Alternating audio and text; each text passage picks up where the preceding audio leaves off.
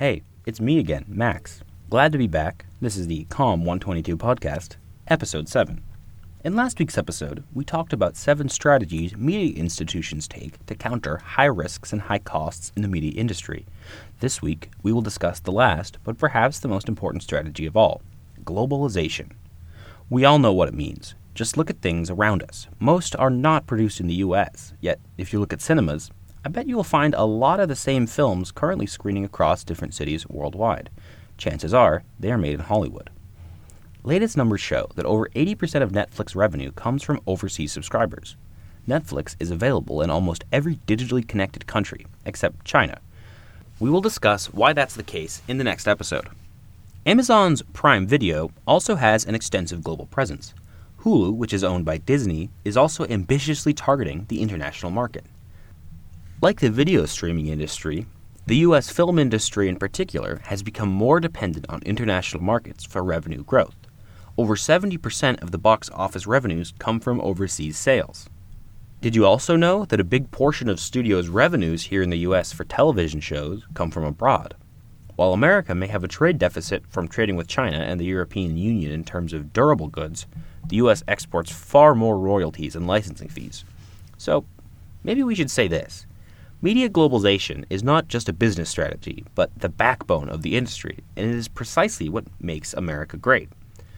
Remember economies of scale and economies of scope?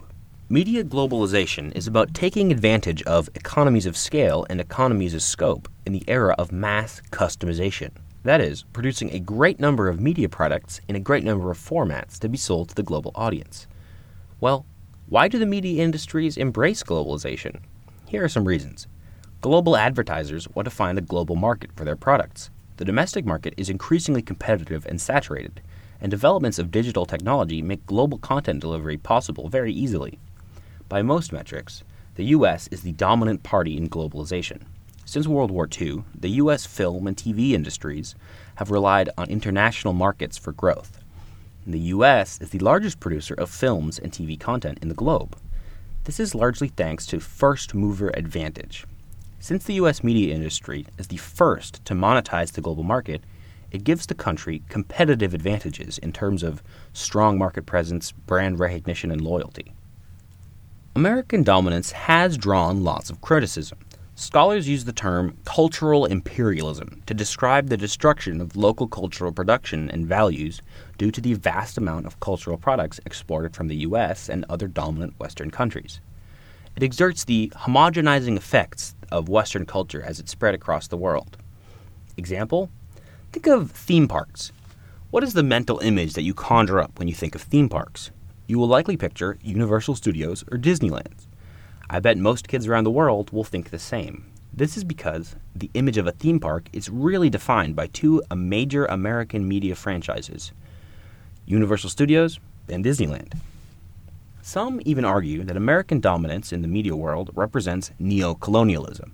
This term speaks about concerns people have over America's growing political and ideological influence on the independence of other nations.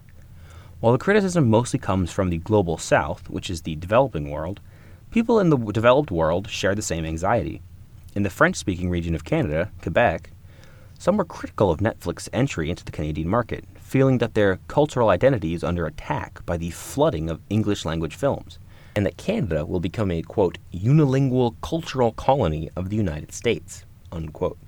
For more info on that topic, you can follow the optional reading from the Toronto Star. Is the criticism overstated? I'll leave it up to you to decide. Increasingly, American dominance has been challenged on multiple fronts. With the rising share of the Chinese market, Hollywood is yielding to Chinese audiences in order to profit from the Chinese market. Chinese capitals are reshaping Hollywood as Americans know it. Wanda, a Chinese conglomerate, was the owner of AMC Theaters for about seven years. And Chinese tech giant Alibaba is the co producer of the Academy Awards Best Picture film Green Book. Hollywood's engagement from China comes with strings attached. In order to enter the market, American films adopt the strategy of employing Chinese A list talent, adding local scenes, co producing, and sharing revenues with local studios and theaters. American films are also subject to the strict quota set by the Chinese government on the number of foreign films to be imported. Is this a fair game to play? You may doubt it, but Even with the rigged rules, American media companies still very much want to be a part of the game. Also challenging American dominance are countries such as Japan, South Korea, and India. All have a booming media industry and their products are exported worldwide. Want an example? Just browse the section of Bollywood movies on Netflix, or look up K pop singers on YouTube, or take a look at your local anime and cosplay clubs. Anyways, that's it for this episode. See you next week.